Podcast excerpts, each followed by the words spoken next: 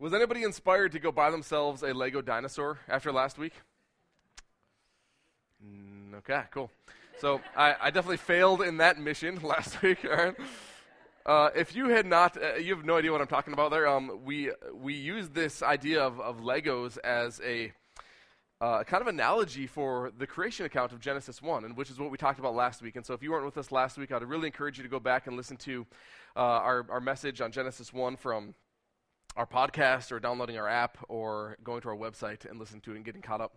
Um, in part because within this series, which we're in part two of the series now, um, each week is going to kind of you know build on the week previous to it. So we're telling a story here over the next 13 weeks we're telling a story.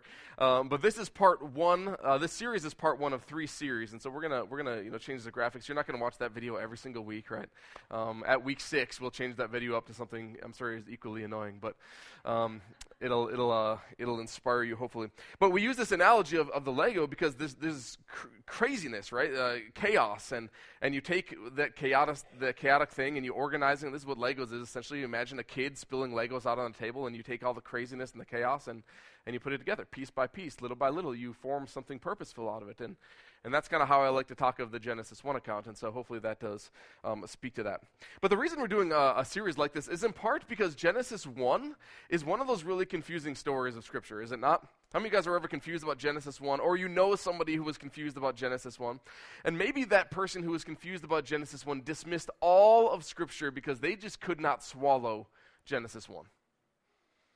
And that's what happens, right? We know a few stories of Scripture or in Scripture, but we don't know the story of Scripture. And so this series and the two that are going to follow it are really our attempts at walking through all of Scripture so that we know the story of Scripture. And then we can insert some of those stories that confuse us into their appropriate places. And so last week we began this discussion of uh, Genesis 1. What we learned is that Genesis 1 is really ahead of its time in its worldview. I mean, there, there was nothing else like it within its day. And the idea that there was only one God was, would have just been mind blowing to the first readers who would have read it. One God goes into creation and moves creation forward. He's still in chaos and he's bringing light into darkness. And this is an anthem of hope to a people who had only ever known slavery and oppression and misery their whole lives. This is a people who are just coming out of slavery in Egypt. Man, this, this Genesis 1 account would have been a declaration of hope that God is for them. And it would have been amazing to have learned that. And so we learned then in this story of creation that we are actually made in God's image. And we too then have been imbued with this task of co laboring and, and co ruling with God over creation. We're supposed to take the unproductive that we see and the, and the unorganized and the dark that we see, and we're supposed to bring it somewhere. We're supposed to uh, bring it into a state of productivity and, and organization and light. That we have a task, in other words. And even more, humanity is the pinnacle of the story. Unlike all the other creation accounts that were in existence in their day, uh, we are the pinnacle of the story. We're not an afterthought. God made us with a purpose to be like Himself, that He wanted to flood our lives with His love so that in turn we might love others. We are the pinnacle of the count, we are the crowning of achievement. Unlike other creation accounts, we weren't made as slaves. We were given inherent worth and inherent dignity from the very beginning. We are supposed to be in love relationship with our Creator, but if this is to be a genuine love relationship, then it must be chosen. And so God had to give us options. Because God didn't want robots upon his earth to till the soil and to make something of it. He wanted to be in a relationship with people. And if we were to be in a genuine, loving relationship with God, then he said it must be chosen. So I must put some options within creation. And so, what do we have here? We have God putting humanity into this garden. And in this garden, there are trees. And we are left with this choice to make, right? Are, are humans going to take from the tree they're not supposed to eat? Are they going to declare themselves kings and judge? Are they going to declare themselves self made, self autonomous? Or are they going to partner with God and join in God in His creative work? What's going to happen? And so understand at the very beginning that God allows for the capacity of evil. He allows for the capacity of rebellion, the capacity for sin, because love, which to God is of utmost importance. Love necessitated it, it required it.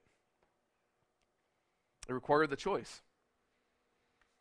And so we are going to pick up the story just there this morning. You guys may know this story. It's in Genesis 3 of your scripture if you have it with you. Otherwise, the text will be on the screen. Here's how it begins The serpent was more crafty than any of the wild animals the Lord God had made. Now, immediately, when we think of the serpent, we think of Satan, usually, I think, and the New Testament authors certainly would have related the serpent in Genesis 3 to Satan. But if you were a very first reader, just having come out of slavery in Egypt, and you would have seen this serpent figure working its way into God's creation, you would not have associated with Satan. You would have thought immediately back to your time in slavery in Egypt. You see, the snake was a very prominent figure in Egypt and in Egyptian mythology, where they had just come from, right? They had this. Um, they had seen the commotion that snakes would cause. Snakes would oftentimes be the source of entire crop fields being decimated there, there are stories of um, Israelite children being bitten and dying because of snakes. Poisonous snakes would come into their camps at night. There, there are stories of when, um, when women would open up a, a pot, they would see a coiled snake inside.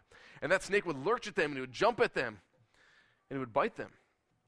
Within the mythological side of the whole thing within Egypt, snakes had the power to paralyze someone with their eyes. There were snake demons who haunted children.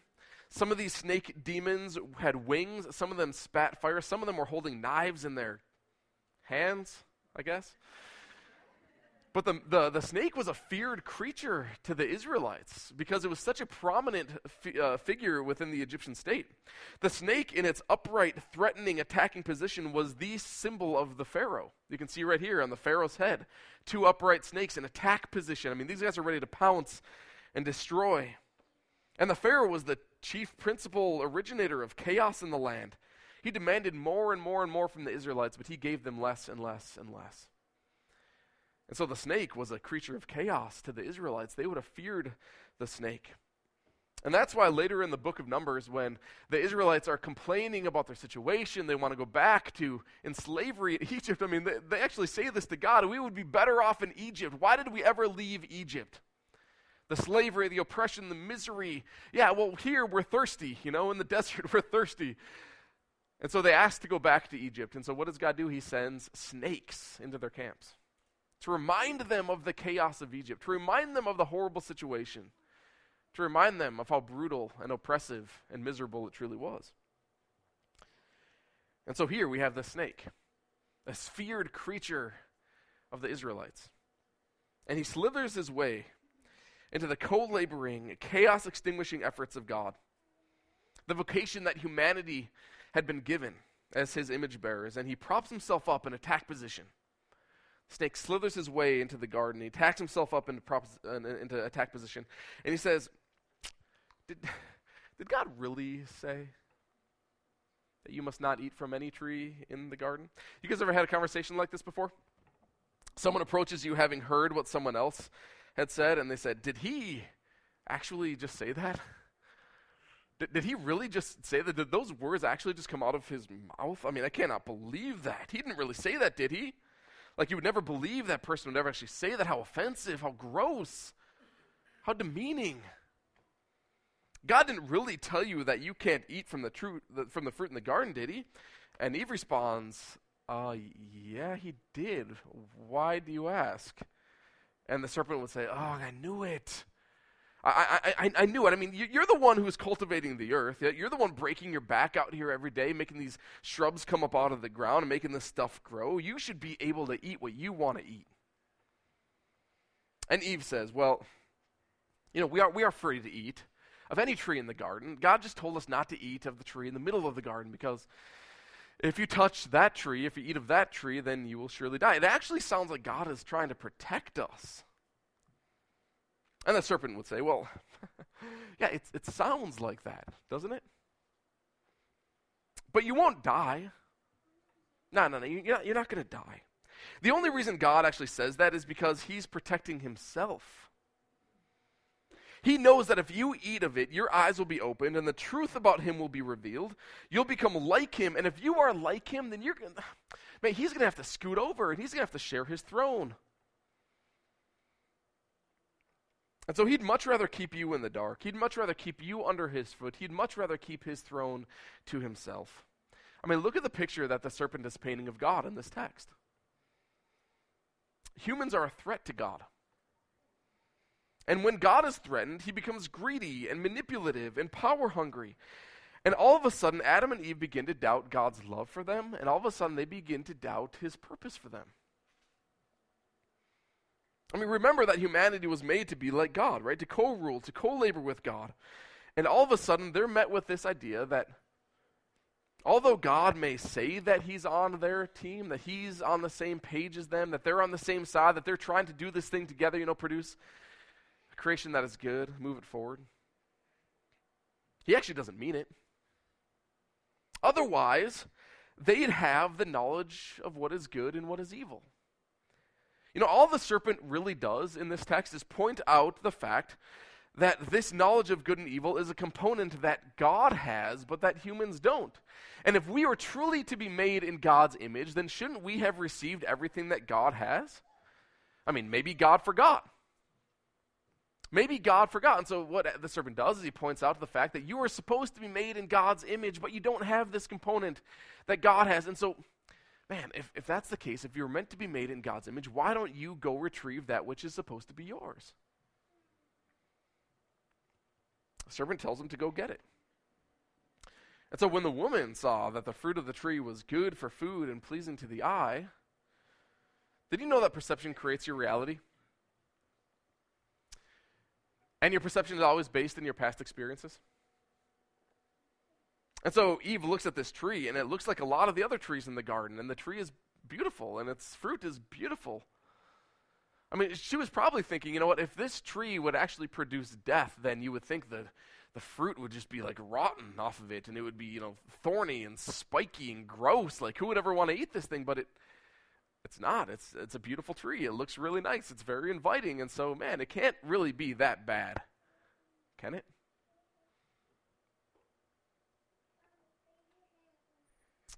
Plus, it's going to help me be like God. Which isn't that what God ultimately wants for us?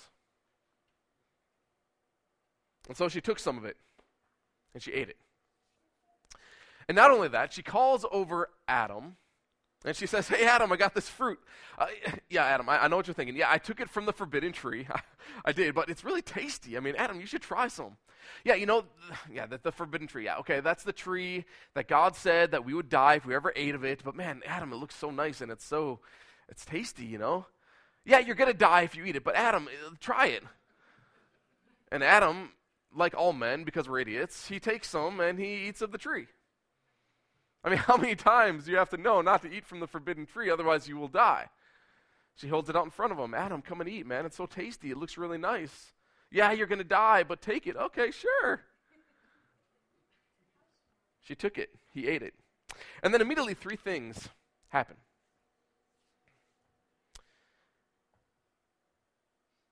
Judgment is at the very heart of the sinful nature because immediately Adam and Eve gained this knowledge of what is good from what is evil, what is right from what is wrong. In other words, they declared themselves to be judge. And it's at the very heart of the sinful nature. We open our eyes for a single second, and don't we make judgments upon everything? Before we can finish blinking our eyes, I think we've already decided whether the person in front of us we want to hire, or date, or hate, or make friends with.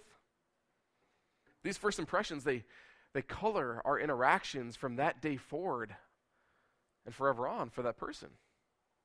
You know, research shows that all this can happen outside of our awareness and it happens in the blink of an eye. And so we are actually unconscious to how this process works. But this process informs our prejudice and it informs our bias and it informs our stereotypes. We make judgments upon everything that inform the way that we interact with those things from that day forward. And as we judge, we sit on a self made seat and look down upon a world that we either like or dislike. And in the process, we say, you know, I have the right to determine what is right from what is wrong and what is good from what is evil. And what I determine to be good is good, and what I determine to be evil is evil. I, in other words, am also the king. See, Adam and Eve and all of humanity developed this heart that is so self consumed that it recreates the world to its own liking. A heart that is so self absorbed that it only cares for that which will benefit itself. A heart that is so selfish and self reigning and self centered that it really sees everybody else as either a threat to it or a tool for its advancement. And maybe you've been on the side of somebody else's tool.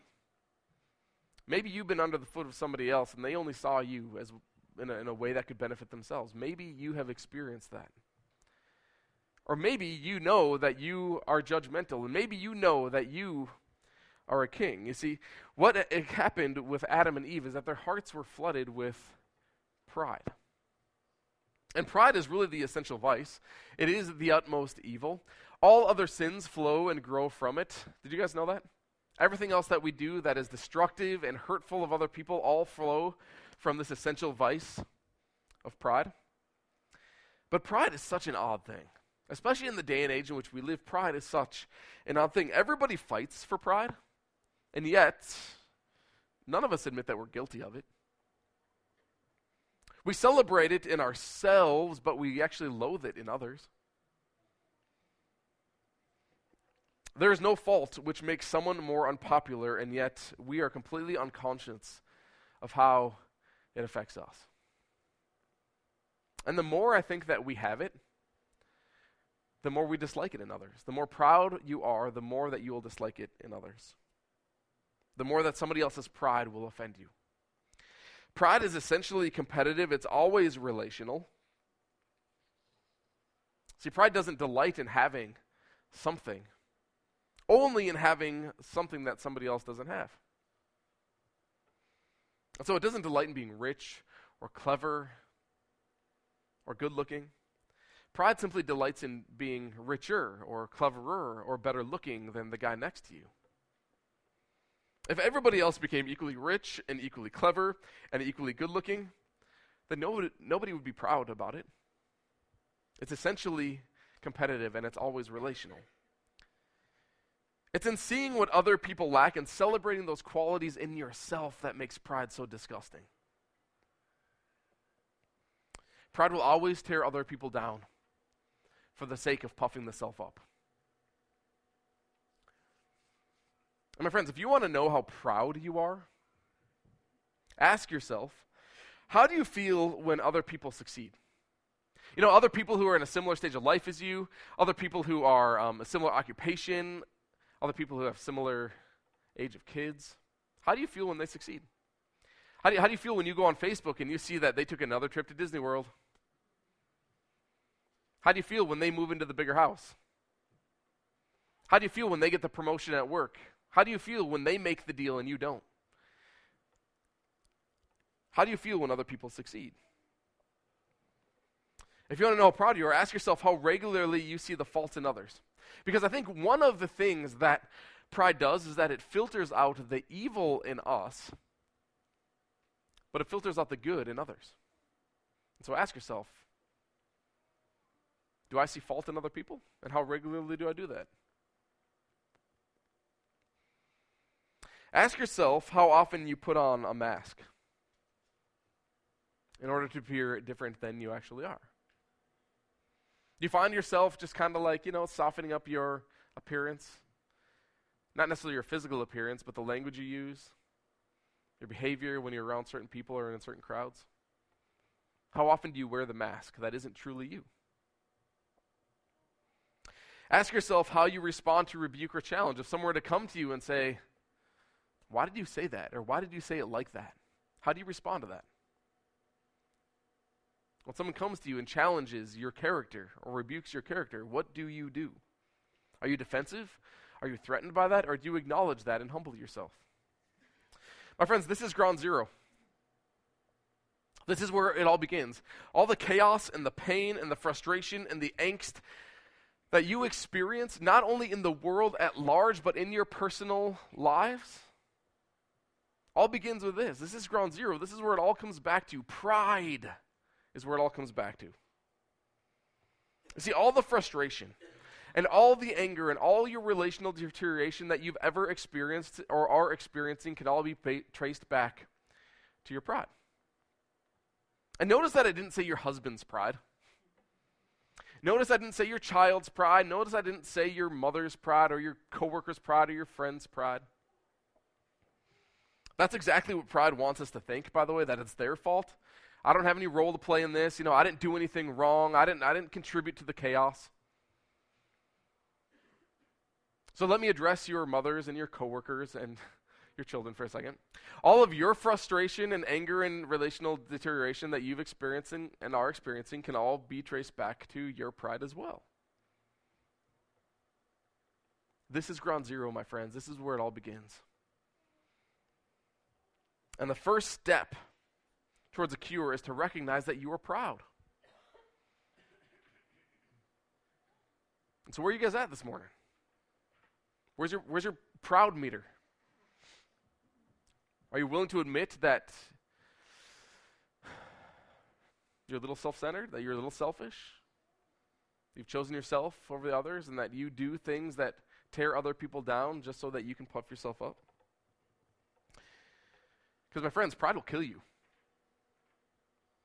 You know, one of the reasons that God told Adam and Eve that death would come when they put their will above His was because pride will kill you. Not only does pride initiate death, but pride will keep you from reaching out and crying out for a Savior. And instead, pride will always turn you towards religion. You see, one of the things, one of the other things that happened when they ate of the fruit was that they experienced guilt. We're told that the eyes of both of them were opened. They realized they were naked. I mean, their sin had been exposed. Their sin had been exposed. So, what do you do knowing that you're guilty? What do you do knowing that you're full of shame? What do you do knowing that they're broken? Well, they do something in order to fix it and to conceal it and to hide it and to cover it up. Adam and Eve do something themselves in order to try to fix the problem. They sewed fig leaves together and they made coverings for themselves. And so they recognized that they were exposed, that their sin was exposed, that they were guilty, and so they covered themselves up. But that didn't take away their guilt. And so what do they do, knowing that their conscience is bearing down on them, knowing that God is approaching? Well, they hide from God in the trees of the garden. Yeah, the, the, the, the covering myself up with the garments that we've made didn't do anything to, to, to remove my guilt, and so I'm going to try something else. I'm going to run away. They try to fix it. They try to cover it up. And I know I talk about this all the time. But the reason I talk about this all the time is because this is the universal scenario that everybody is dealing with. And so the reason I talk about this all the time is because this is your coworker, and this is your neighbor, and this is your friend, and this is your family member whom you love. They too are experiencing guilt and shame and brokenness. That is a universal human experience. And they are all doing something trying to fix it. They're running away. They're covering it up. They're concealing it. They are doing something in order to try to fix the problem that they know that they have. Now, we don't make garments from plants, but we certainly do run away, do we not? We hide, we conceal, we run. Sometimes we lie and we cheat. Sometimes we turn to the bottle to just wash it all away. Sometimes we turn to drugs in order to try to numb the pain that we're feeling. But religious tell, religion tells us to do something to make ourselves feel better about our guilt. We've all done this, by the way. We've all attempted this in one way or another. But religion does not because it cannot remove your guilt. And so Adam and Eve, they sin. And so what do they do? They try to make garments to cover up their guilt, but it didn't work. It may have worked for a little while, but then God comes around again. And what do they do? They try to hide this time, but it didn't work. Guilt persists through all of our attempts at removing it. And all of our religious pursuits fail us.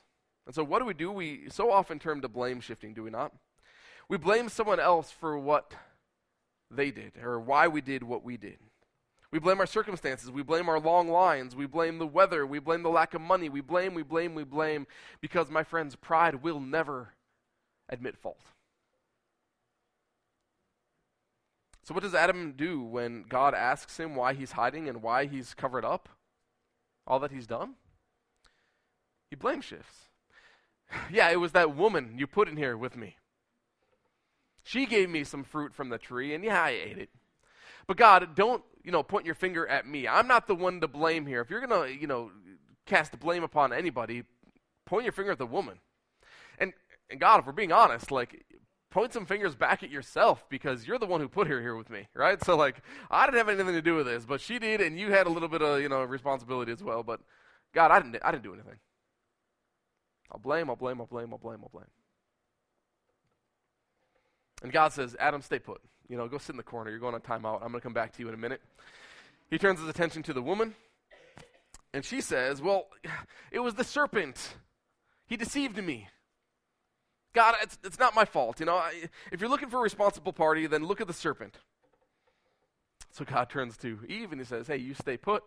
Go sit in time out. I'll come back to you in a minute as well. He turns his attention to the serpent. He says this Because you have done this, cursed are you above all the livestock and all the wild animals.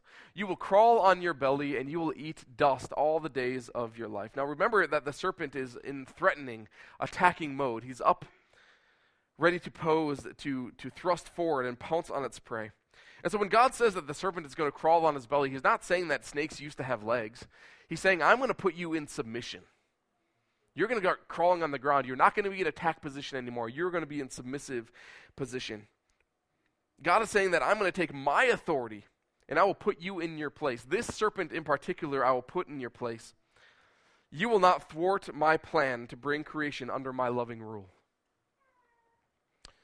And one of the way he's going to do this is through the knowledge of our burden. And so you have to understand that the realization of your pain and your angst and your and your frustration and your brokenness the conscience, the guilt, and the shame that we experience, all this is a gift from God. You see, the, the proud, I think, tend to blame God for their problems. Maybe you guys have done that before. The proud tend to blame God for their problems, the bad things that happen. But what we learn here is that God wants us to see the proof, the brokenness, the guilt, the shame. All of this is proof of a wayward, broken world that we live. And God did not do it, but God is going to provide a solution for it. He says, I'm going to put enmity. It's a deep seated hatred between you, the serpent, and the woman. And between your offspring, which is evil at large, right? Wickedness, chaos, everything that flows from this experience, and her offspring, humanity. And my friends, this burden is a gift, and you need to see it as a gift. I mean, can you imagine if can you imagine if you didn't feel guilty for the wrongs that you've done? If you never felt guilty for the wrongs that you've done and you just continued to hurt others without restraint? What kind of world would we live in? Can you imagine the type of life you'd live if you never felt shame for any of your behavior? And you just continue to do those be- shameful behaviors without any conviction? How many people you would hurt along the way? What kind of chaos you'd throw into the world? Can you imagine? Can you imagine the type of world we live in if no one ever mourned or grieved loss? If no one ever mourned or grieved pain or death? I mean, we would live in anarchy all the time and everywhere. But God, in His care and love, reels it in through giving us enmity towards the work of the evil one in our lives and in the world. And because this is not God's ideal for the world, He created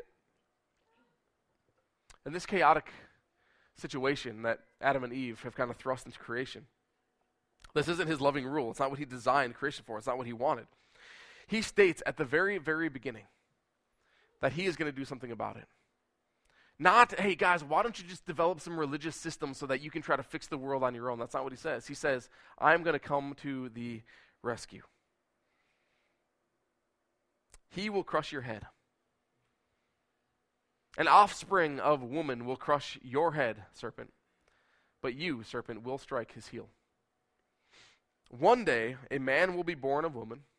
I am going to send him into the world. And he is going to crush the head of the serpent. He is going to destroy the evil one and all the ramifications that come with the evil one, even though it's going to cost him his life. My friends, God is coming to the rescue. I'm going to invite Emily forward, and we're going to sing one final song as we reflect on this. So I, I want you to notice this. Um, God did not congratulate Adam and Eve for being so clever and thinking that they could just cover up their sin. Oh, you sinned, yay, okay. Oh man, you put on some garments. That's wonderful. That's that's really good. He didn't say that. He doesn't say, "Oh, yeah, you're ashamed of your behavior and you hid." That's great. You know, that's that's a solution to the problem. He never condones religion in other words. Even we're going to learn as we get to the era of the temple and the sacrifice, God still isn't condoning religion. God never condones religion. It was never God's ideal. No, understanding that we are broken, sinful messes of people was meant to draw us closer to His grace and to His mercy and to His forgiveness. Never towards self sufficiency. We're going to talk more about that in just a couple of weeks. But, my friends, we are in the same mess. Do you guys recognize that? Like, please tell me you recognize this, right? We are in the same mess as Adam and Eve, right? The, the pride that infiltrated their hearts infiltrates our hearts as well. And the chaos that disrupted all of creation back then still disrupts creation today. The death that infiltrated their lives infiltrates our life as well. In our pride, we are dead. In our self sufficiency, in our religious observance, and in our religious attempts to fix ourselves, we are dead. And God says, That was never my ideal. Guys, I'm coming to the rescue.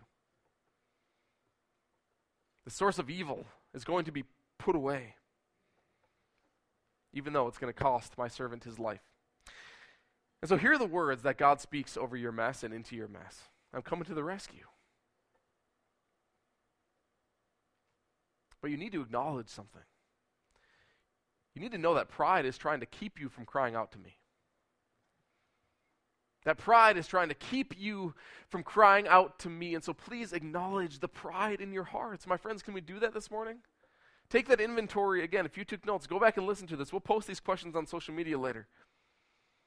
Take some inventory of the pride in your heart and ask yourselves Am I a proud person? Do I recognize my brokenness? And then what do I do with it, right? Even if I do recognize it, pride will still tell me to turn to religion to try to fix it myself because that's what I do as a proud person. I don't need help. I don't need I don't need anybody's charity.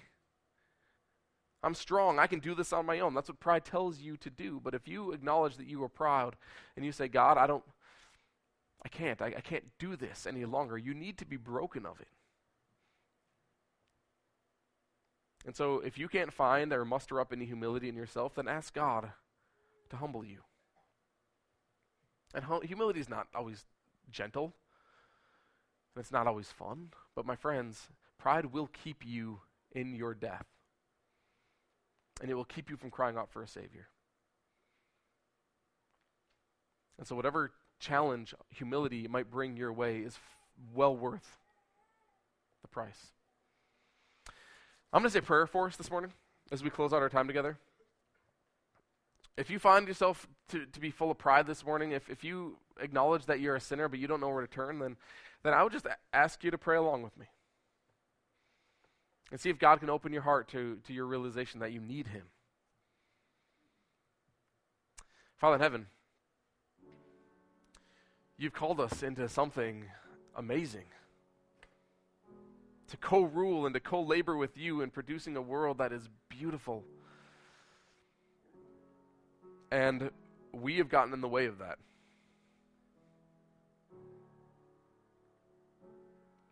And there is sin in my life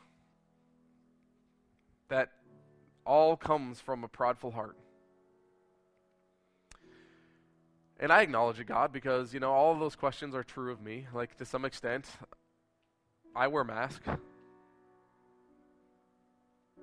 I, I look at other people's faults and I judge them. I filter out the evil in myself as I filter out the goodness of others. When people challenge me, I get threatened. And I lash out in anger. And I'm insecure, Father, because when I see other people succeeding and doing really fun things and amazing things and progressing through life, I fall into some self pity, God.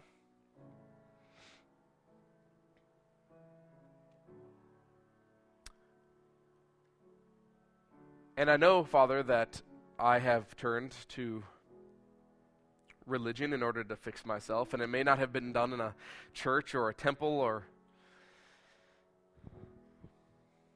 But, but I've tried to do something myself to try to fix the problem that I know I have. And pride is going to keep bringing me back to that path over and over again. It's going to tell me to try more and more and more. And so, Father, I'm acknowledging right now that I've tried and it doesn't work. And so, God, I want you. And I pray that you would humble me, Father, and I pray that um, as I experience humility, that I would turn my attention to you and what you are doing in me.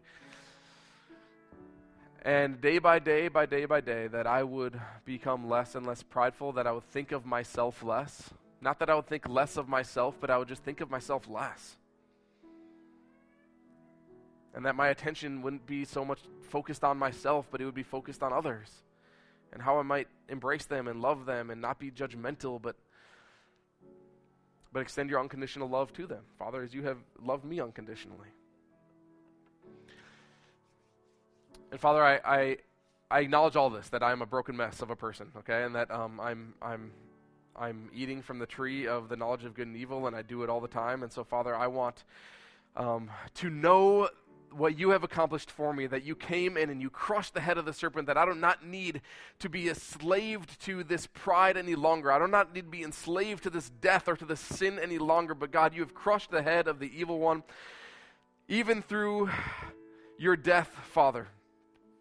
But you have risen to new life, defeating death for all time, Father. So, so thank you. It does not have to have mastery of me anymore, Father. And so I pray that as I trust more and more and more and more in you every single day, as I renew my trust in you, Father, that you would give me the power of your Spirit, that I might live a new life, Father, that I would not be controlled or enslaved to the pride within me, but Father, I would be humble, and that, that humility I would learn to love and to serve and to be like you. For that is truly what you have called us to do. May we pick up the mantle of co laboring and co ruling once again. Father, thank you for what you've done on my behalf. I trust in you. Do a good work in me. And all who agreed said, Amen.